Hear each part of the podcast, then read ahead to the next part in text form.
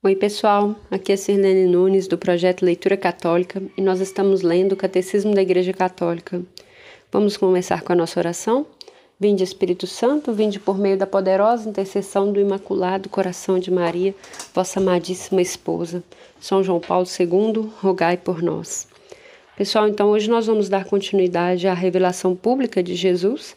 Nós estamos agora no parágrafo 541 e o título é O Reino de Deus está bem próximo. Vamos ouvir? Depois que João foi preso, Jesus veio para Galiléia, proclamando nesses termos o Evangelho de Deus. Cumpriu-se o tempo e o reino de Deus está próximo. Convertei-vos e crede no Evangelho. Marcos 1, 14 e 15.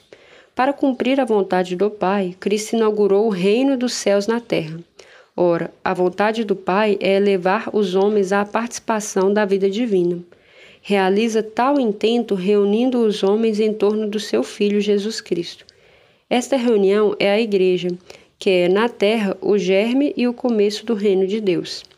Cristo está no centro do congraçamento dos homens na família de Deus. Convoca-os junto a si por sua palavra, por seus sinais que manifestam o reino de Deus, pelo envio dos seus discípulos realizará a vinda do seu reino, sobretudo pelo grande mistério de sua Páscoa, sua morte da cruz e sua ressurreição. E eu, quando for elevado da cruz, atrairei todos a mim. João 12, 32. A esta união com Cristo são chamados todos os homens. É aquilo que a gente é, vivencia quando a gente vai começar a quaresma, né, na quarta-feira de cinzas que a gente recebe as cinzas, e aí a gente vai ouvir essa passagem que vai falar sobre é, convertei-vos e crede no Evangelho, né? É muito lindo isso. Ah, o título agora é o Anúncio do Reino de Deus. Todos os homens são chamados a entrar no reino, anunciado primeiro aos filhos de Israel. Este reino messiânico está destinado a acolher os homens de todas as nações. Para ter acesso a ele, é preciso acolher a palavra de Jesus pois a palavra do Senhor é comparada à semente semeada no campo. Os que ouvem com fé são contados no número da pequena grei de Cristo, receberam o próprio reino. Depois, por sua própria força, a semente germina e cresce até o tempo da messe. O reino pertence aos pobres e aos pequenos, isto é, aos que acolheram com o coração humilde. Jesus é enviado para evangelizar os pobres Declara os bem-aventurados, pois o reino dos céus é deles. Foi aos pequenos que o Pai se dignou revelar o que permanece escondido aos sábios e aos entendidos. Jesus compartilha a vida dos pobres desde a manjedoura até a cruz. Conhece a fome, a sede, a indigência, mas ainda identifica-se com os pobres de todos os tipos e faz amor ativo para com eles, a condição para se entrar no reino de Deus. Jesus convida os pecadores à mesa do reino. Não vim chamar os justos, mas os pecadores. Marcos 2,17.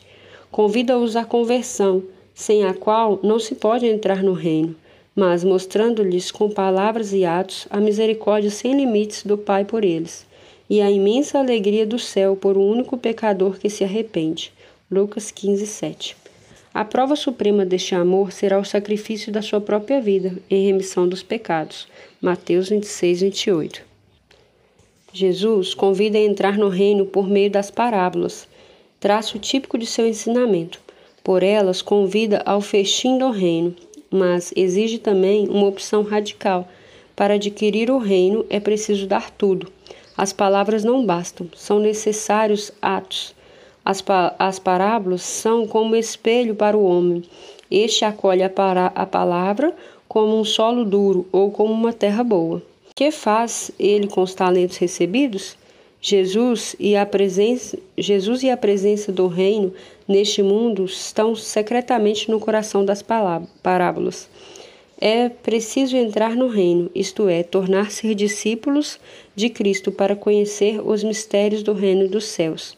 Para os que ficam de fora, tudo permanece enigmático.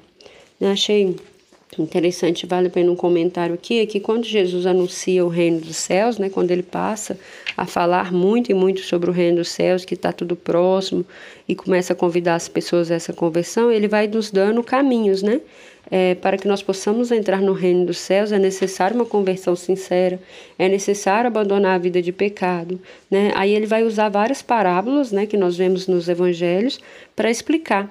E agora a gente vai para um novo subtítulo, né, que é Os Sinais do Reino de Deus. Jesus acompanha suas palavras com numerosos milagres, prodígios e sinais, que manifestam que o reino está presente nele. Atestam que Jesus é o Messias anunciado. Os sinais operados por Jesus testemunham que o Pai o enviou. Convidam a crer nele. Aos que a ele se dirigem com fé, concede o que pedem. Assim, os milagres fortificam a fé naquele que realiza as obras de seu Pai. Testemunham que ele é o Filho de Deus. Eles podem também ser ocasiões de escândalo. Não se destinam a satisfazer a curiosidade e os desejos mágicos. Apesar de seus milagres tão evidentes, Jesus é rejeitado por alguns. Acusam-no até de agir por intermédio dos demônios. Ao libertar certas pessoas dos males terrestres da fome, da injustiça, da doença e da morte, Jesus operou sinais messiânicos. Não veio, no entanto, para abolir todos os males da terra, mas para libertar os homens da mais grave das escravidões, a do pecado, que, ao en... que os entrava em sua vocação de filhos de Deus e causa todas as suas escravidões humanas. O advento do reino de Deus é a derrota do reino de Satanás. Se é pelo Espírito de Deus que eu expulso os demônios, então o reino de Deus já chegou a vós. Mateus 12, 28. E agora a gente vai para um outro subtítulo que é as chaves do reino. Desde o princípio de sua vida pública, Jesus escolhe homens em número de doze para estar com ele para participar de sua missão. Dá-lhes participação em sua autoridade e enviou-os a proclamar o reino de Deus e a curar permanecem eles para sempre associados ao reino de Cristo, pois Jesus dirige a igreja por, inter por intermédio deles. Disponho para vós o reino, como meu Pai o dispôs para mim, a fim de que comais e bebais a minha mesa em, seu, em meu reino, e, vo, e vos senteis em tronos para julgar as doze tribos de Israel. Lucas 22, 29 e 30. No colégio dos doze, Simão Pedro ocupa o primeiro lugar. Jesus confiou-lhe a uma, a uma missão única. Graças a uma revelação vinda do Pai, Pedro havia confessado: Tu és o Cristo, Filho do Deus vivo. Mateus 16, 16. Nosso Senhor lhe declara na ocasião: Tu és Pedro, e sobre esta pedra edificarei a minha igreja, e as portas do inferno nunca prevalecerão contra elas. Mateus 16, 18. Cristo, pedra viva, garante à sua igreja, construída sobre Pedro, a vitória sobre as potências da morte. Pedro, em razão da fé por ele confessada, permanecerá como a rocha inabalável da igreja. Terá por missão defender esta fé de todo desfalecimento e confirmar nela seus irmãos. Jesus confiou a Pedro uma autoridade específica. Eu te darei as chaves do reino dos céus. O que ligares na terra será ligado no céu, e o que desligares na terra será desligado nos céus. Mateus 16, 19. O poder das chaves designa a autoridade para governar a casa de Deus, que é a Igreja. Jesus, o bom pastor, confirmou este encargo depois de sua ressurreição. Apacenta as minhas ovelhas. Quando ele disse isso para Pedro, né, pessoal, lá em João 21. O poder de ligar e desligar significa a autoridade para absolver os pecados, pronunciar juízos doutrinais e tomar decisões disciplinares na igreja. Jesus confiou, confiou esta autoridade à Igreja pelo mistério dos apóstolos, e principalmente de Pedro, o único ao qual confiou explicitamente as chaves do, do reino. Né? Então, essa parte aqui das chaves né, é, a, é a autoridade de, é, que próprio Jesus colocou sobre o Papa, né, é, no caso sobre Pedro e sobre os seus sucessores, que são os papas, e também sobre os sacerdotes, né, com a questão do ligar e desligar que é o, a, a confissão, né? Quando a gente vai é, buscar a confissão, o sacramento da confissão, a gente é, fala ali os nossos pecados não mais para a pessoa do padre ou para aquele é, para aquela pessoa que você conhece ali, você está falando para o próprio Cristo.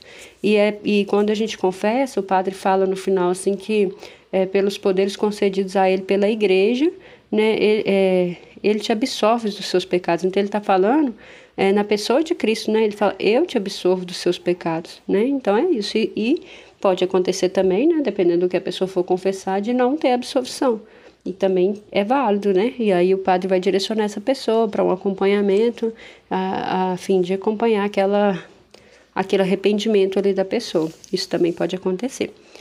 Continuando, o título agora é Um Antegozo do Reino, a Transfiguração. A partir do dia em que Pedro confessou que Jesus é o Cristo, o Filho do Deus vivo, o Mestre começou a mostrar aos seus discípulos que era necessário que fossem a Jerusalém que fosse a Jerusalém e sofresse, que fosse morto e ressurgisse ao terceiro dia. Mateus 16, 21. Pedro rechaça esse anúncio. Os demais também não compreendem. É neste contexto que situa o episódio misterioso da transfiguração de Jesus.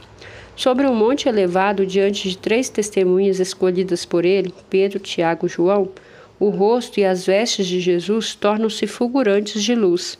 Moisés e Elias aparecem. Falavam de sua partida, que iria se consumar em Jerusalém.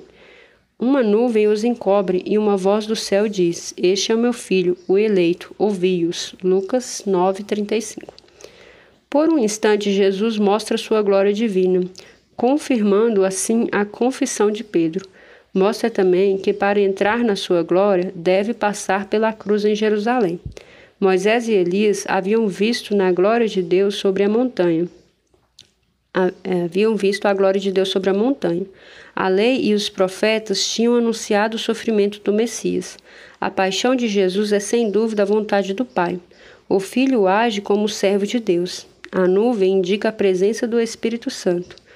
A Trindade inteira apareceu: o Pai na voz, o Filho no homem, o Espírito na nuvem clara. Vós vos transfigurastes na montanha, e porquanto eram capazes vossos discípulos contemplavam vossa glória. Cristo Deus, para que, quando vos vissem crucificado, compreendessem que vossa paixão era voluntária e anunciasse ao mundo que vós sois verdadeiramente a irradiação do Pai.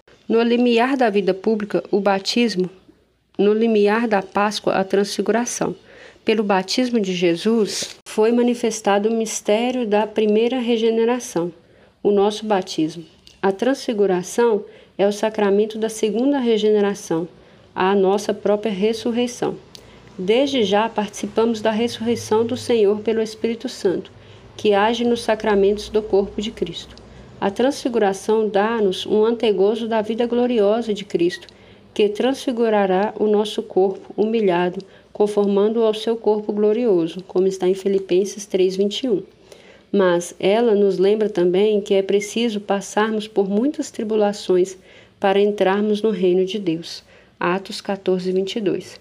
Pedro ainda não tinha compreendido isso ao desejar viver com Cristo sobre a montanha. Ele reservou-te isto, Pedro, para depois da morte. Mas agora ele mesmo diz: desce para sofrer na terra, para servir na terra, para ser desprezado, crucificado na terra. A vida desce para fazer-se matar. O pão desce para ter fome. O caminho desce para descansar-se na caminhada. A fonte desce para ter sede. E tu recusas sofrer? Nesse né, trechinho aqui é, de Santo Agostinho, né, dos sermões de Santo Agostinho. O antegosto seria o que? Uma antecipação do reino, né?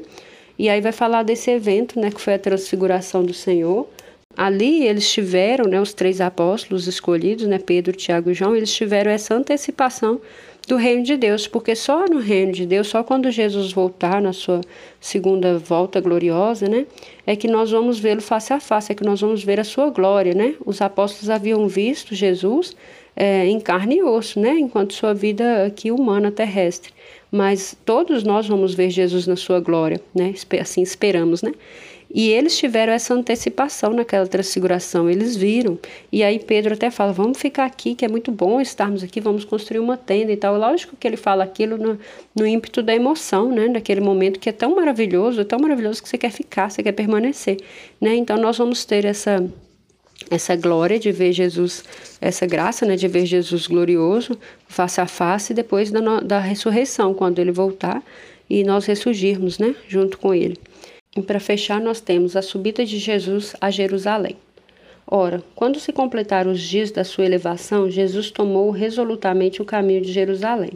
Lucas 9:51.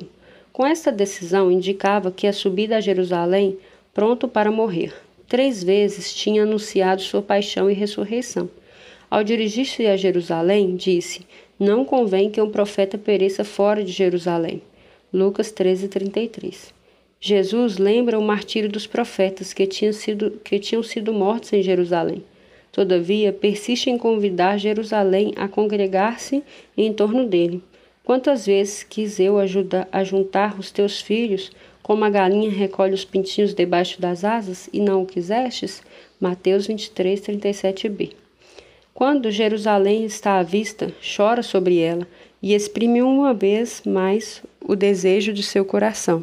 Ah, se neste dia também tu conhecesses a mensagem de paz. Agora, porém, isto está escondido aos teus olhos. Lucas 19, 42. O outro subtítulo é a entrada messiânica de Jesus em Jerusalém. Como vai Jerusalém acolher este Messias? Embora sempre se tivesse subtraído às tentativas populares de fazê-lo rei, Jesus escolhe o momento e prepara os detalhes da sua entrada messiânica na cidade de Davi, seu pai. É aclamado como filho de Davi, aquele que traz a salvação. Osana quer dizer salva-nos ou dá-nos a salvação. Ora, o Rei da Glória entra na cidade montado em um jumento. Não conquista a filha de Sião, figura de sua igreja, pela astúcia nem pela violência, mas pela humildade que dá testemunho da verdade. Por isso, os súditos do seu reino neste dia são as crianças e os pobres de Deus, que o aclamam como os anjos anunciam, anunciaram aos pastores. A aclamação deles, bendito seja o que vem em nome do Senhor, que é como está no Salmo 118, é retomada pela Igreja nos santos da liturgia eucarística para abrir o memorial da Páscoa do Senhor. A entrada de Jesus em Jerusalém manifesta a vinda do reino que é o Rei Messias vai realizar pela Páscoa de sua morte e da sua ressurreição. É com a celebração do Domingo de Ramos que a liturgia da Igreja abre a grande Semana Santa. Resumindo, toda a vida de Cristo foi um contínuo ensinamento. Seu silêncio, seus milagres, seus gestos, sua oração, seu amor ao homem, sua predileção pelos pequenos e pelos pobres, a aceitação do sacrifício total na cruz pela redenção do mundo, sua ressurreição constituem a atuação de sua palavra e o cumprimento da revelação. Os discípulos de Cristo devem confirmar-se, conformar-se com ele, até ele, até ele se formar neles. É por isso que fomos inseridos nos mistérios da sua vida, com ele configurados, com ele mortos e com ele ressuscitados, até que ele até que com ele reinemos. Seja pastor, seja mago, não se pode atingir a Deus na terra senão ajoelhando-se diante da manjedoura de Belém e adorando-o escondido na fraqueza de uma criança. Por sua submissão a Maria e José, assim como por seu humilde trabalho durante longos anos em Nazaré, Jesus nos dá o exemplo da santidade na vida cotidiana da família e do trabalho. Desde o início da sua vida pública em seu batismo, Jesus é o servo, inteiramente consagrado à obra redentora que se realizará pelo batismo de sua paixão. A tentação no deserto mostra Jesus, Messias humilde que triunfa sobre Satanás por sua total adesão ao desígnio da salvação querido pelo Pai. O reino dos céus foi inaugurado na terra por Cristo. Manifesta-se lucidamente aos homens na palavra, nas obras e na presença de Cristo. A igreja é o germe do, e o começo deste reino. Suas chaves são confiadas a Pedro. A transfiguração de Cristo tem por finalidade fortificar a fé dos apóstolos em, sua, em vista de sua paixão. A subida à elevada montanha prepara a subida ao, ao Calvário. Cristo, cabeça da igreja, manifesta o que seu corpo contém e irradia nos sacramentos a esperança da glória. Jesus subiu voluntariamente a Jerusalém, embora soubesse que lá morreria de morte violenta por causa da contradição por parte dos pecadores. A entrada de Jesus em Jerusalém manifesta a vinda do reino que o, que o rei Messias, acolhido em sua cidade pelas crianças e pelos humildes de coração, vai realizar por meio da Páscoa, de sua morte e ressurreição. Então, pessoal, a gente fecha aqui essa essa leitura sobre a vida oculta e pública de Jesus. Então é tudo aquilo que a gente leu aqui nesse nesse trecho sobre a vida oculta e pública de Jesus. Eu espero que essa leitura engrandeça a sua vida espiritual e nós nos vemos na próxima. Deus te abençoe.